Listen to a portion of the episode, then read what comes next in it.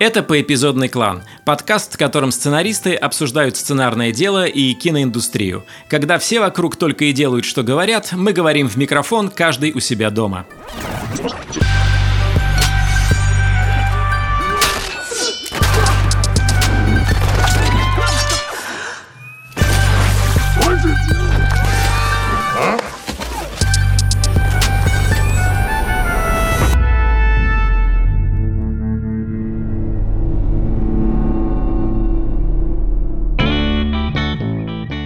Меня зовут Николай Куликов, я сценарист, который дружит со сценаристом, у которого сериал на Нетфликсе «Слуга народа». Меня зовут Роман Кантер, я сценарист, у которого нет друзей, у которых есть сериалы на Netflix. Я Константин Майер, сценарист и продюсер. Физрук, я худею. Фильм о скромной мании величия «Император Кузьминок». Сегодня мы хотели поговорить о таком важном явлении нашего ремесла и вообще кино в целом, как сцена.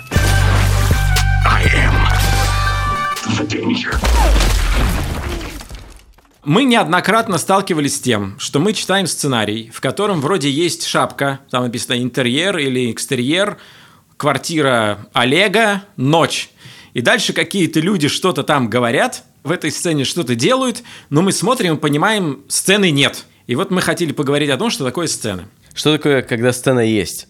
Короче, что я считаю сценой? Для простоты я считаю так.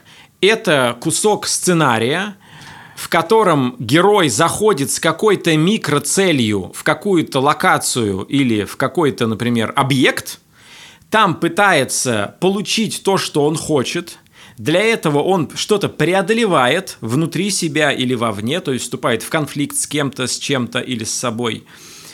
И в результате либо получает это, либо не получает, но в результате сцены всегда меняется баланс сил – в истории, всегда меняются статусы героев в истории, и вообще что-то меняется. И при этом в сцене еще есть какой-то аттракцион, какая-то залипуха, какая-то фишка, что-то развлекательное. И я вот когда работаю с авторами, э, я иногда про некоторые сцены спрашиваю, почему эту сцену сейчас можно взять и поставить в рамочку. То есть в ней что-то должно быть такое цельно-развлекательное, удивительное, драматическое, что ты смотришь на нее отдельно, как какой-то отдельный объект, и она все равно обладает какой-то энергией, драматургической силой и эстетическим качеством. Да, я как раз и говорю, что на самом деле зрители пересказывают друг другу сцены. Угу. То есть, когда им что-то зашло, то есть они могут сказать, понравился фильм, а что там тебе понравилось? И дальше они пересказывают сцены. Вот если твоя сцена, которую ты сейчас э, написал, достойна такого как бы пересказа у- увлеченного, ну, значит, скорее всего, сцена хорошая. Ну, для меня вообще сцена — это та вещь, которая является самым маленьким фильмом в твоем фильме. Да, я как раз хотел сказать, что Коля так да. описывал, описывал, описывал, так можно и фильм описать, да. кроме слова э, мини-цель. Вот замени да, мини-цель да. на какую-то большую цель. Ну, потому что в сцене тоже фильм. у кого-то должна быть цель, и он должен ее достигать, и что-то должно меняться. То есть в этом смысле здесь применимы все те же законы. Должен быть поворот и мне кажется, середине, вот, да, вот для меня да. лично, помимо всех других теоретических выкладок там и размышлений на эту тему, вот это самая такая вот фундаментальная, отчленяющая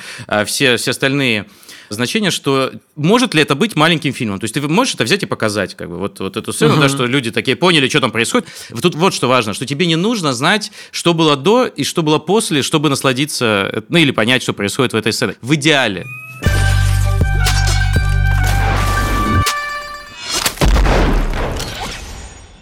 Давайте приведем примеры того, что не является сценой. Вот когда мы видим в тексте что-то такое, и это точно не является сценой.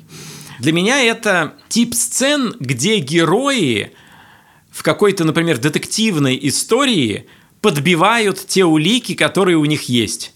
То есть, подожди, значит, Олег знал Вадима угу. до встречи с Антоном?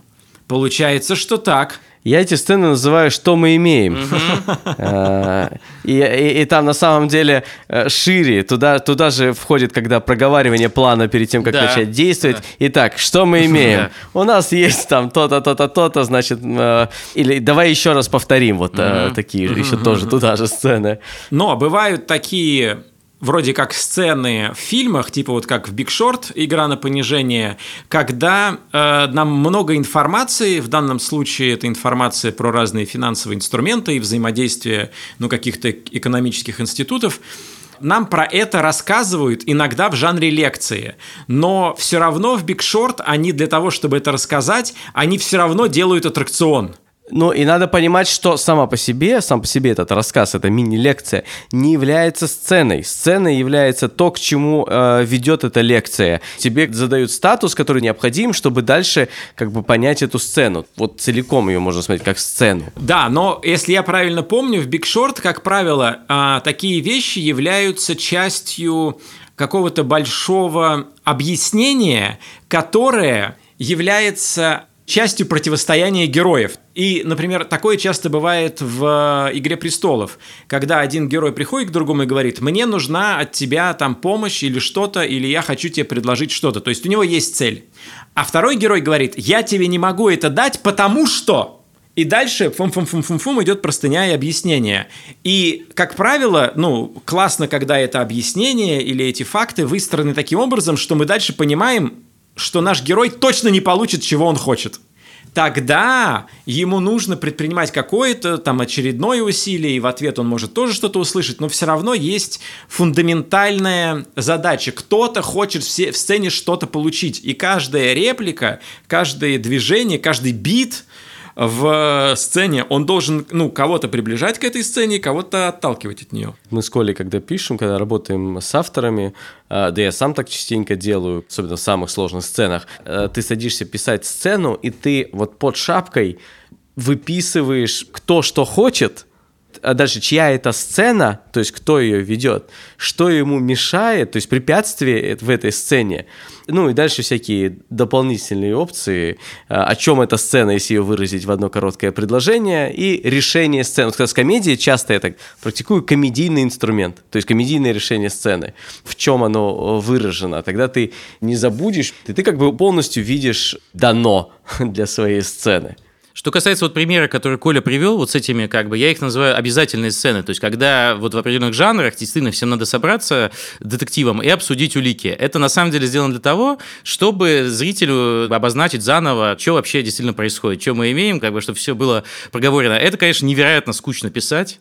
И я вот когда писал э, «Мертвое озеро» сериал, так как это все равно детектив, там я вдруг понял, что в этом жанре наличествует много вот таких вот вещей. То есть, условно говоря, а, как бы сцен, например, вскрытия в морге, да, то есть, типа, и в них приблизительно всегда, если ты все сцены вспомнишь, одно и то же приблизительно происходит. То есть, глобально это такой тип сцены. И поэтому тут интересная задача именно, что часто это не из-за того происходит, что, ну, там, сценарист, например, там, какой-то неизобретательный или так далее, а есть действительно элементы жанра, которые в том или ином виде, ну, необходимы. Как, знаешь, как в классическом детективе, вот эта сцена в конце, когда, собственно, детектив рассказывает, кто на самом деле, э, значит, убийца, и это долгий рассказ, и это показывает, и там своя драматургия, и это является неким элементом жанра, который там необходим. Я с тобой согласен, что они там нужны, и они свойственны многим жанрам. И, кстати, я всем, кто пишет э, детективы и триллеры, я советую британский комедийный сериал «Touch of Cloth», он короткий. Э, его автор Чарли Брукер, который сделал э, «Черное зеркало». И это пародия на современные такие мрачные детективы и триллеры. Как над ними работали авторы – Например, они понимают, что у нас сейчас сцена допроса, и они говорят, найдите нам 20 DVD, ну то есть 20 сериалов, найдите нам 20 сцен из 20 сериалов допросов. И вот они смотрят 20 сцен допросов из сериалов, видят, что там общего в плане клише каких-то повторов, и из этого делают сцену. А, и в результате это смотрится вообще очень смешно и просто истерически. У них три сезона по две серии в каждой, и это совершенно восхитительно. И это позволяет тебе очень быстро понять, как писать уже не нужно. Ну, потому что там есть обязательные вещи вот эти «Джек, ты забыл, на чьей ты стороне!» Ну, то есть, да. эту реплику ты встретишь в каждом э, сериале. Но фишка-то в том... троп, троп, да. Троп, троп да. Как бы, да. Но фишка-то в том, чтобы увидеть это и сделать иначе, придумать какую-то финтифлюшку, какой-то аттракцион, да. какую-то идею, чтобы сделать это иначе. И это всегда можно. И это всегда можно, это всегда нужно, потому что ты должен действительно обыгрывать э, эти штуки и пытаться их э, как-то освежить, э, повернуть. И, а главное, ты должен работать со зрительскими ожиданиями, потому что у зрителя он тоже насмотрелся. Кстати говоря, ведь на самом-то деле зрители, которые смотрят детективы, они часто смотрят, ну, практически только детективы. То есть есть такие зрители, которые любят определенные жанры, да, Да. триллеры, там, ужас, потому что люди, которые ужасы смотрят, это как бы Потому что это safe zone. На самом деле это Да, safe zone. именно потому что они знают тропы. Да. Да, в этих жанрах особенно выражены тропы, и они особенно видны, и за этим и идут, чтобы ты как бы есть часть безопасная, а остальную часть, Да. ну, развлеките меня. В Да. этом плане комедия, как мне кажется, самый свободный жанр от троп. Но там люди ждут шутки, поэтому снять не смешную комедию Да, будет просто- э, совершенно переворотом Да. ожидания и Да. новым словом в комедии. Я знаю пару мастеров. Да, да.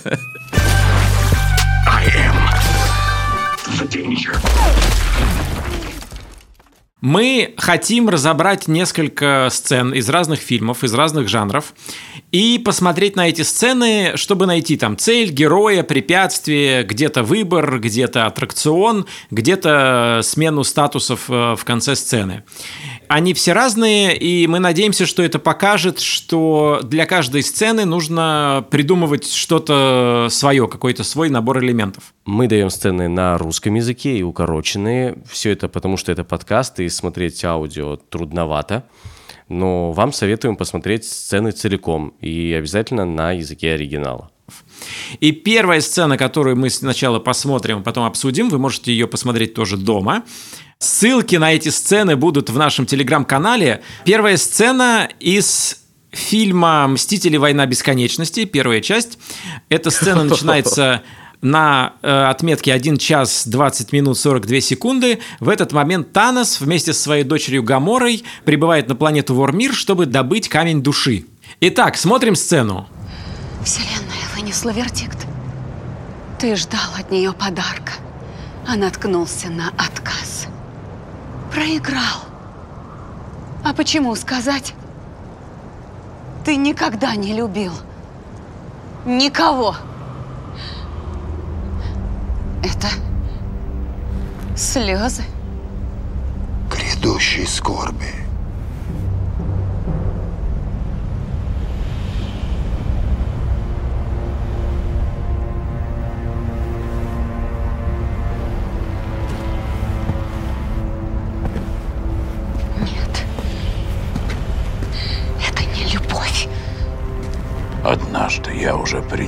Пренебрег судьбой. И не могу это сделать снова. Даже ради тебя.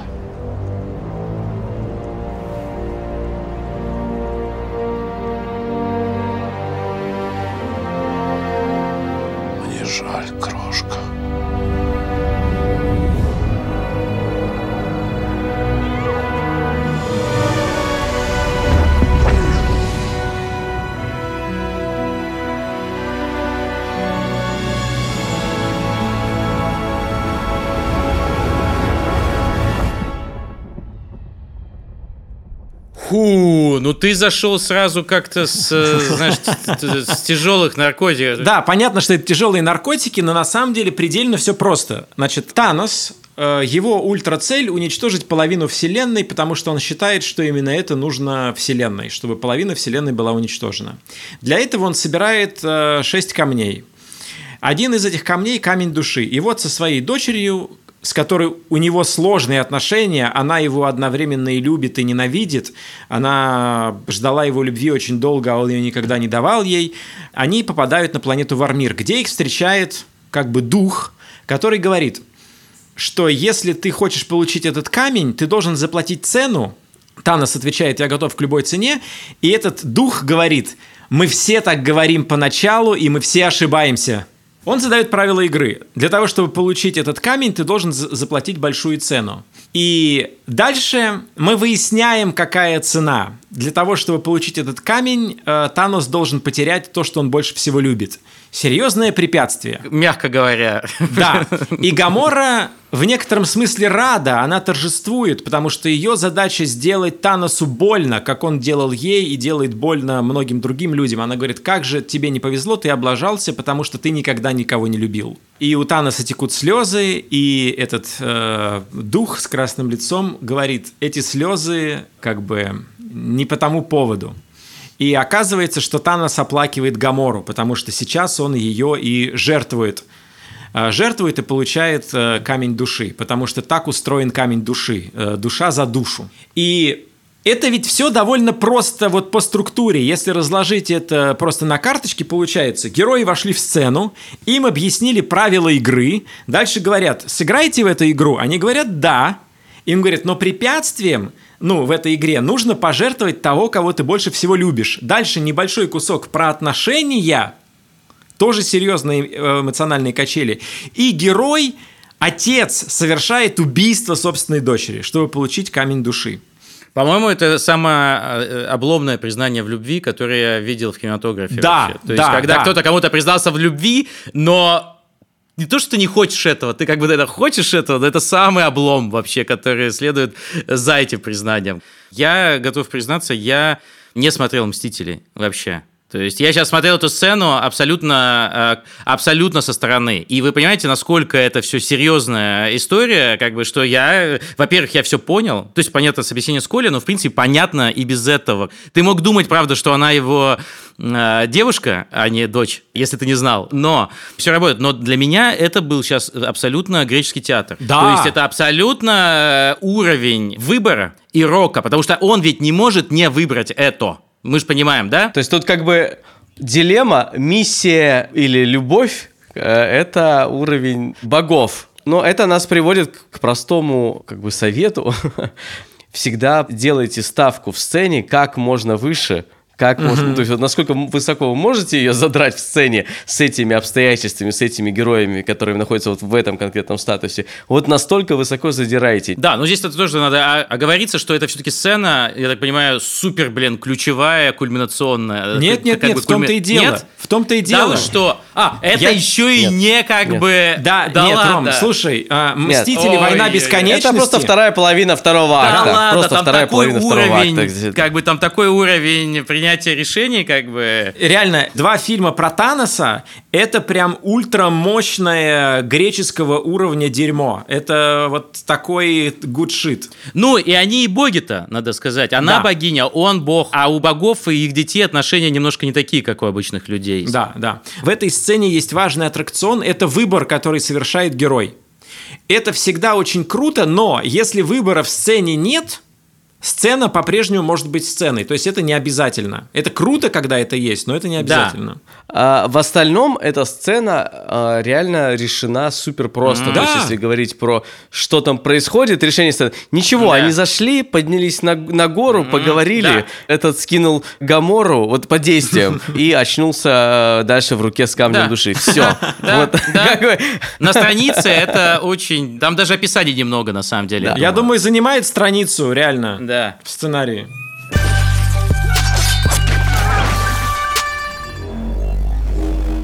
Итак, мы смотрим сцену из моего любимого фильма «Телеведущие 2. Легенда продолжается». Это конфета? Я не знаю. Да, это конфета. Я вас люблю. Я вас тоже. Расскажите немного о себе. Ладно, мне 19 лет. Мое второе имя Кортни. Я всегда угадываю, сколько мармеладок лежит в банке. Даже если не угадываю. Ваша очередь. Меня зовут Чани Фамилия. Я живая и веселая, коммуникабельная. Я печатаю 50 слов в минуту и делаю всего 300 ошибок. Я прошла подготовку и могу управлять, военной ракетной установкой. Я тоже. Это сцена, в которой самый глупый персонаж этого фильма Брик, он ведет погоду в этом фильме. Он до этого уже встретил э, самую глупую женщину в этом фильме и, возможно, вообще в истории фильмов по имени Чани. И в этой сцене он набрался смелости, чтобы пригласить ее на свидание. Он подходит к ней, они говорят свой очень безумный текст, и в тот момент, когда они понимают, что они очень похожи, а именно то, что они оба натренированы, чтобы стрелять из... э, Гранатомета. из Гранатомета. гранатомета, да, да, да, да, да. Они оба умеют стрелять из гранатомета, они хором это говорят. Кажется, что сейчас все началось, но подходит начальница Чани, которая ругает ее за плохо выполненную работу. И Брик вступается за нее кричит на эту женщину, прогоняет ее, кричит, что у Чани бабочки э, в ее сердце. Путая, Сердце. путая, путая животом, путая выражение бабочки в животе. Да-да-да, он путает, он говорит, э, у нее бабочки в сердце, она богиня среди женщин, и в этот момент, ну, мы по реакции Чани понимаем, что, видимо, там раскрылась любовь какая-то, они прогоняют эту женщину, она увольняет Чани, и после этого Брик приглашает ее на свидание и, как настоящий король, ретируется. В ее душе живут бабочки! Чани, ты не спряталась, я тебя вижу, и ты уволена! За что?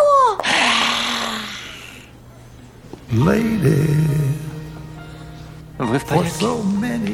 Вы спасли мне жизнь. Она лишила меня воли. Я не просил об этих силах. Мне их даровали. Вчера за мной летела птичка. Вот бы это был ты. Пойдем на свидание. Да. Я хотел спросить, почему ты выбрал эту сцену? Вот из всех как бы э, сцен, которые можно было по- поставить, э, ну, в, там, противопоставить, скажем так, тому э, размаху, э, как размаху войны бесконечности, ты выбрал именно эту сцену. Вот именно потому, что, есть что в кажется, что там ничего особенного не происходит. Кажется, что такое очень легко написать. Но на самом деле нет, потому что это сцена про то, как, как пробуждается любовь у бесконечно тупых, но добрых людей. Прелесть еще в том, что у этих персонажей не может быть конфликта между друг другом, потому что это идеальная любовь. Их линия вообще про идеальное понимание, идеальное принятие. Но то, как они говорят, каждая реплика у них смешная. При этом каждая реплика у них смешная и романтичная. Вот в предыдущей сцене, когда они только встретились, она его спрашивает, какое у тебя любимое время дня? И он говорит, сейчас.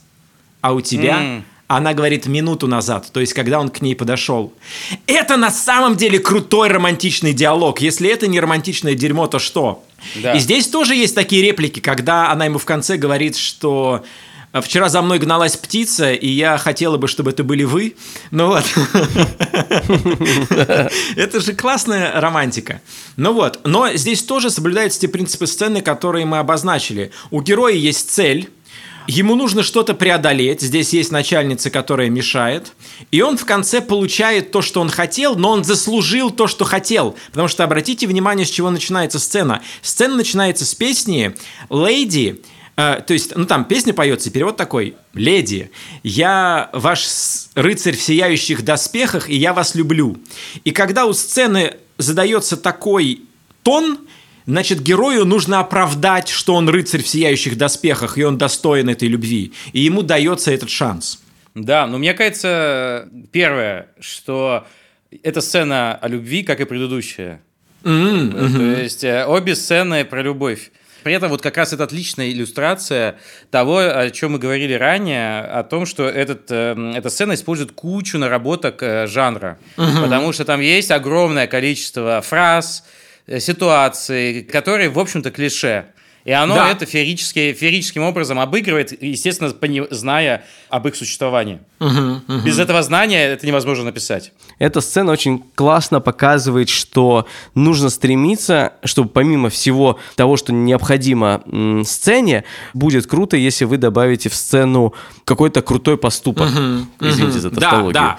э, герою. То есть герой формально может быть цель, там может быть какое-то формальное препятствие, он его может даже как-то преодолевать, но делать это, ну, ну, ну, ну, не совершать никакой поступок. И вы как бы придете от точки А в точку Б, но это не будет увлекательной сцена, э, сценой. А здесь, конечно, когда он, вот этот бесконечно добрый человек, вдруг начинает как бы кричать, чтобы прогнать врага. Но он делает это из-за любви. Да, конечно.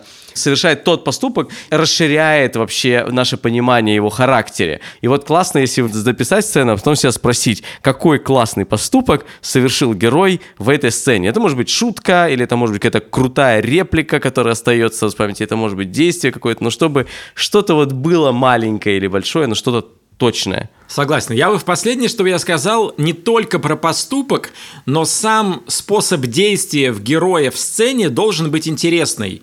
Потому что вот и Танос интересно действует всю дорогу. Он э, задает четкие вопросы, никак не эмоционирует до последнего момента. Но он там плачет. Он там, если говорить про поступок, который нас удивляет... До того он- момента, как да. вот он э, эмоционирует, да, он до этого ведет себя довольно как бы властно и интересно. А Чани и Брик, они всю дорогу ведут себя интересно. Тебя каждый Да. раз поражает то, что они говорят и делают. Это тоже выделяет эту сцену из э, ряда других. Мстители берут а, масштабом каждой как бы реплики каждого шага. Но Анкермен выигрывает как раз по поступкам, потому что каждый поступок, который совершает, то, как он подходит, потом следующий, он э, как бы задает вопрос, он съедает э, помаду сразу же, потому что она видит, что она растеряна, и он сразу как рыцарь действует.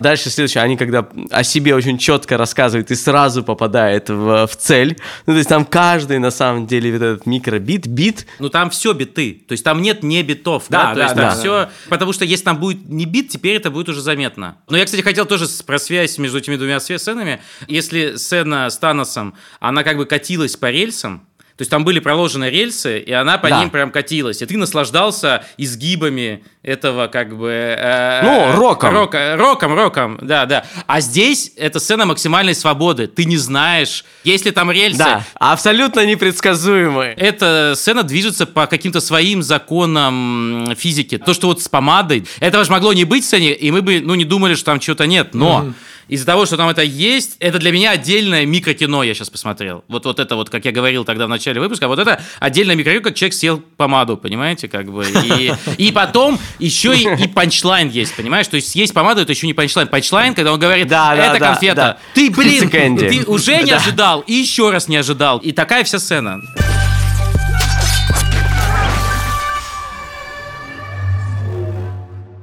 Я решил эм, предложить нам посмотреть и обсудить э, две сцены из одного фильма. Они не, не длинные.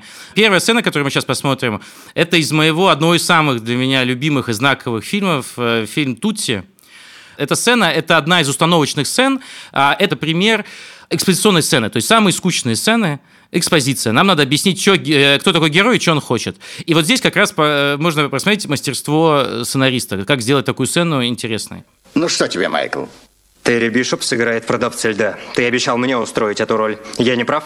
Джордж, ты ведь сам мне прослушивание обещал. Ты мой Майкл, агент или нет? Стюарту Прессману нужно имя, Майк. Ясно. Терри Бишоп это имя? Нет-нет-нет, Майкл Дорси – это имя. Когда надо дать отлуп, Майкл Дорси – это имя. Ясно. Подожди, подожди, господи. Вот всегда с тобой так. Прозвучало жестоко, я сознаю. Начнем заново. Терри Бишоп снялся в мыльной опере. Миллионы видят его всякий день. И Он потому известен. вправе изуродовать продавца льда? Можешь Ты же знаешь, я ему дам стану 100 это очков вперед. Я играл Если эту роль Миннеаполисе. Прессману нужно имя, это его дело. Может, ты скривишься, но многие в нашем бизнесе ради денег. Даже Не если ты выставляй нет. меня юродивым, Джордж. Я тоже не за просто так работаю. Неужели? Да. Гарлемский театр слепых, Стринберг парке, сборные трупы в Сиракузах. Так, одну минуту. Я отыграл 9 пьес за год в Сиракузах. Я получил кучу отзывов нью-йоркской критики, что не было моей целью. Ты же не утратишь статус культового неудачника. По-твоему, я неудачник? Ты это хотел сказать? Ты меня не заставишь перейти на личности, Майкл. Не надейся. Что, э, что произошло в этой сцене, которую только что посмотрели? А главный герой в исполнении Дастина Хоффмана, Майкл, приходит к своему агенту и требует от него чтобы он ему э, выполнил свою работу и дал ему, нашел для него какую-то роль. Потому что он хочет, э, значит, играть э, в пьесе, которую написал его, его румейт, значит, который играет Билл Мюррей. Сейчас, подожди, я, я уточню немножко. Чтобы сыграть в этой пьесе и поставить ее, ему нужны деньги, и вот он хочет их заработать, и для этого ему нужна маленькая роль хотя бы в рекламе. Любым способом просто ему нужна работа. И э, эта сцена играет э, важнейшую роль в фильме, потому что с помощью одной лишь сцены нам надо полностью закрыть всю дорогу Майклу в то, чтобы он пробовал где-то играть другие роли, не ту роль, которую он в итоге по сюжету фильма будет играть. Потому что к этой идее можно было прийти только от отчаяния. И надо было этого героя за одну сцену в это отчаяние погрузить. И это должен был сделать компетентный человек убедительно, чтобы для нас, как для зрителя, это сработало. Но там не только это. Там же фишка в том, что нам нужно заявить, что Да. Майкл проблемный чувак, и с ним никто не хочет работать. И нужно показать из-за чего. И в этой сцене э, Сидни Поллок ему говорит, ты даже не смог сыграть томат в рекламе. И Майкл начинает объяснять, почему он не смог сыграть нормально томат.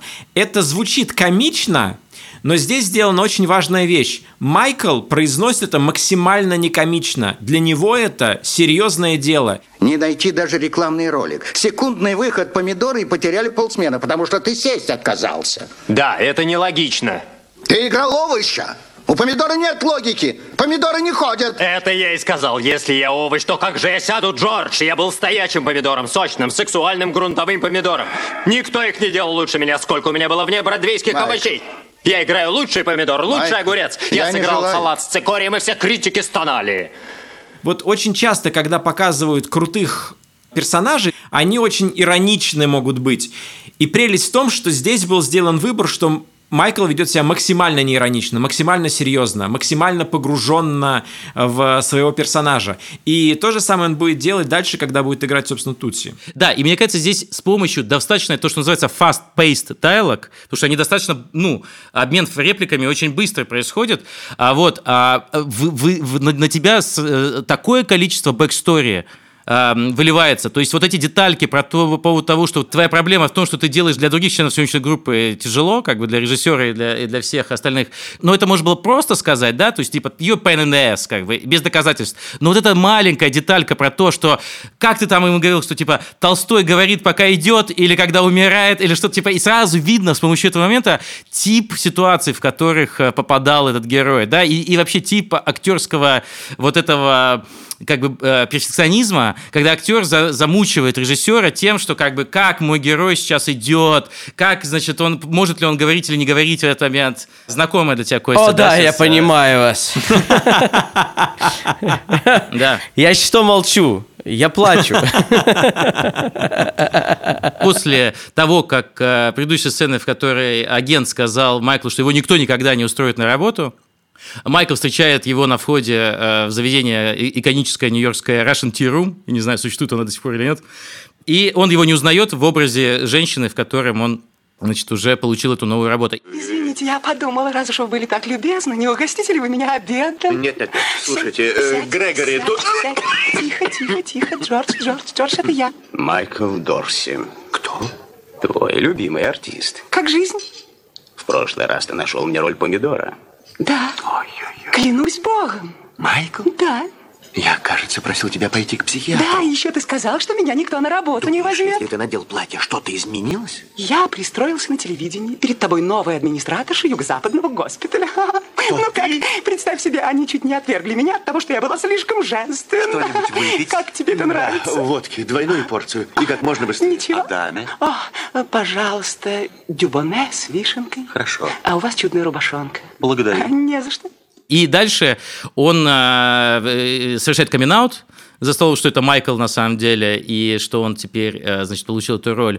И тут же получает э, подтверждение того, тот, тот сразу говорит ему, ну это же не будет работать, я тебе-то верю, но больше никто не поверит. И тут подходят люди, которые тут же в это верят, как бы, да, и, и нам, как зрители, ответили Да, на да. поставленный вопрос, и у нас этот вопрос больше не стоит. Но я вот обратил внимание, что ты э, в обоих случаях рассматриваешь сцену как функциональную деталь истории. То есть у сцены есть такая задача сообщить нам то-то, и ты вот с этой стороны ее описываешь. Что правильно. Я вот просто обратил внимание, что я так редко, ну, реже так думаю. Как бы ты описал здесь цель Майкла? Цель Майкла – утереть нос своему агенту. А, как А, бы давай, а доказать если, ему... это, а если Да. это не, не, э, не метафора? Потому что утереть нос Мгм. метафора. Восстановить справедливость. Восстановить и восстановить статус. статус. Показать, что он без агента, что это важно, кстати, получил роль, и теперь он прав. В этой сцене мы получаем ответы на вопросы, заданные в той сцене. Потому что тот очень убедительно э, подставил под сомнение весь план Майкла, а Майкл, в свою очередь, сделал поступок и теперь презентует этот поступок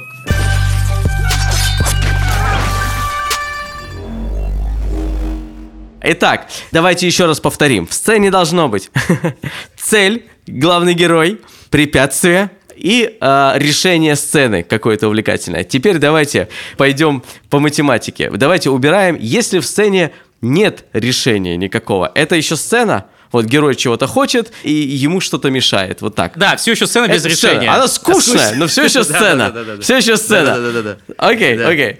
Идем дальше. Есть, значит, э, главный герой, он чего-то хочет, но препятствия нет. Это сцена или уже не сцена? Это плохая сцена. Идем дальше. Не, подожди, дальше следующий пункт. Если у героя нет цели, и он к ней не идет, вот это не сцена. Вот, вот, и это вот не сцена. То есть, если нет у героя цели, то это не сцена. Жизнеописание какое-то начинается какого-то Это персонажа. э, объединяет нас с Тони Робинсом и вообще со всеми. Э, Должна быть цель, ребята, должна быть э, цель. Как бы, если не цель, то это не мотивация. И, кстати говоря, вы знаете, что самое поразительное? Кажется, да, что это самый вот просто аз всего того, о чем мы говорим, как бы фундаментальный такой кирпичик. Но при этом реально я постоянно сталкивался, например, в киношколе с, как бы, знаете, вот как есть э, плоскоземельщики, так вот есть среди студентов киношкол люди, отрицающие цели, например, у героев. То есть И конфликты. Есть люди, которые и отвечают конфликты. Да, потому что они как бы говорят, ну подождите, подождите, подождите, какая цель у Афони? Понимаете? Ну, то есть вот такой вот э, Это обычно, причем, видите, они референсы часто русское и советское, потому что есть у нас эта проблема. Реально. Это, мне кажется, у нас есть там Тарковский, у нас есть Эйзенштейн, но также у нас есть проблемы с целеполаганием как бы в, э, в сценариях и в стране, как бы, понимаете? То есть вот, вот это тот случай, когда я буду догматиком в данном случае. То есть, типа, что реально без, э, без цели вы можете снять видеоарт, зарисовку, этюд. Хотя даже в этюде, мне Но, кажется, нужна но, цель. смотрите, но тут важно, важную вещь надо сказать. А, так устроен мозг, что мы всегда, а, даже в несвязанных каких-то вещах, которые мы там видим или слышим, там, говоришь, видеоарт какой-то, будем стремиться Да, найти конечно, героя конечно. и цель. Мы будем стремиться это связать в какой-то нарратив, потому что, ну, мы так устроен мозг, что мы, мы так информацию усваиваем.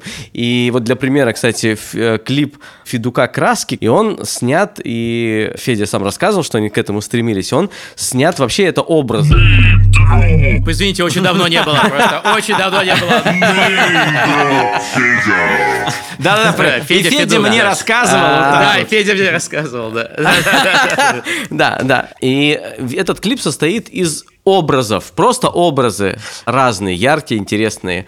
Но дальше, э, и мне стало интересно, когда он вышел, я залез в YouTube, потому что у меня была гипотеза, открыл комментарии и обнаружил, что реально люди начали рассказывать в, в комментариях истории про что это, как это, как это от точки А к точке Б идет. Вот он едет, это он едет к этим там моделям, а вот он в лесу остановился, потому что ему захотелось попеть. Вот, э, ну, короче, а там капли и краски в воде, которые растворяются, это гормоны окситоцин. Ну, короче, там люди находят этот смысл. Нам свойственно придумывать цели и выстраивать какую-то иерархию препятствий Да. к ним.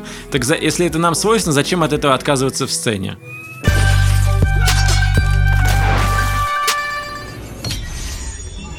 У меня вопрос к вам, Роман, и к вам, Николай. Пожалуйста, Константин, ваш вопрос. Скажите, как же вы, успешные, талантливые сценаристы, заходите как бы на этого бычка, которого мы называем сцена? То есть как вы его берете за рога?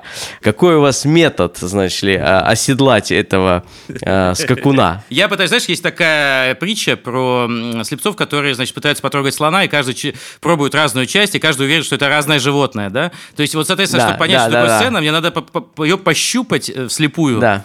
И вот за что ухвачусь, вот то и буду думать, что это, эта сцена, она и есть. То есть, по сути, мне нужно действительно придумать вход. То есть, это может быть шутка. Давайте вот разберем. На примере сцены из Анкермена. Вот если бы я, я мог теоретически, вот если я думал про эту сцену, если бы я ее писал там и так далее, вот мог родиться вот этот вот просто жест съедания э, помады. То есть ты ищешь ключ Просто ключ к сцене. И этим может быть что угодно, да? Да, чтобы меня уже затащило в нее, чтобы меня уже в нее затащило в эту сцену, да, то есть типа, что я... И, если там есть, то есть, условно говоря, я думаю, а что, если он, сож... этот герой Брикс, съест помаду? Я не знаю почему, я не знаю как, но вот он ест помаду. Теперь, чтобы он съел помаду, мне надо это оправдать, это должно быть в чем-то большем, соответственно, но так как я дико хочу этот момент, мне нужно придумать сцену, чтобы э, его не вырезали, потому что если это будет э, плохая сцена, ну, где ничего не произошло, ее просто вырежут, и этот момент уйдет. Так называемый метод ОХБ. ОХБ. Один хороший бит. Коль, ты как? Короче, у меня это... Тоже я пытаюсь найти какое-то вот развлечение. То есть, например, в... Но это хорошо работает для скетчей. То есть, например, в знаменитом скетче Монти Пайтон, где Джон Клис пытается купить сыр у Майкла Пеллина, перечисляет э, разные названия сыров в магазине сыров, и у них нет этого сыра постоянно, вот это как бы одно удивление, классно растянутое на всю сцену. Так вот, я тоже всегда пытаюсь нащупать какую-то одну вещь, которая меня развлечет сразу в сцене, а потом вокруг нее дописываю все остальное. Вот такой По сути, у нас один, мне кажется, у нас один, на самом деле, звучит, звучит так, как будто, в принципе, да. Да, мне тоже кажется, что одно и то же. Да. Но теперь а он не может использовать наш. Он не может использовать наш теперь. Да. В смысле? Что это за посреди сцены правила поменять? А, Хорошо, я никогда в жизни не использовал то, о чем вы говорите. Я специально решил не идти этим клише. Вот. Да нет, конечно, это один из, э, наверное, ключевых методов, потому что он больше всего, наверное, развлекает. Я его для себя назвал метод «я, блин, Моцарт». Это когда просто разражусь. Вот я просто иду, вот хожу, что-то делаю, и пока не поймаю этот ход или этот как бы ключ не нащупаю, или этот образ, и вот все, и все, и дальше полилось. Но есть метод 3П, я его так называю. Иногда Коля страдает от этого метода, вынуж... ну, когда я не успеваю причесать сценарий. Называется «пишешь, понимаешь, переписываешь», я его называю. То есть ты пишешь, и это на самом деле поиск просто. То есть это поиск, это не, не, не сцена, но это ты пишешь, и у тебя начинает как бы приходить. Дальше ты понимаешь и переписываешь уже, э, используя весь, все, что не- необходимо использовать, чтобы писать сцену. И метод задачки. Ну, то есть ты просто дано выписываешь. Да- Дано, ты понимаешь, и дальше, ну, штурмишь, и начинаешь на, на биты раскладывать. Слушай, кстати, с методом 3P есть одна проблема, что чем успешнее ты становишься, тем э, больше соблазн несколько P избежать как Да. в этом уравнении. Да, что просто одно П, метод одного П. Ну вот теперь вы умеете писать сцену. До свидания.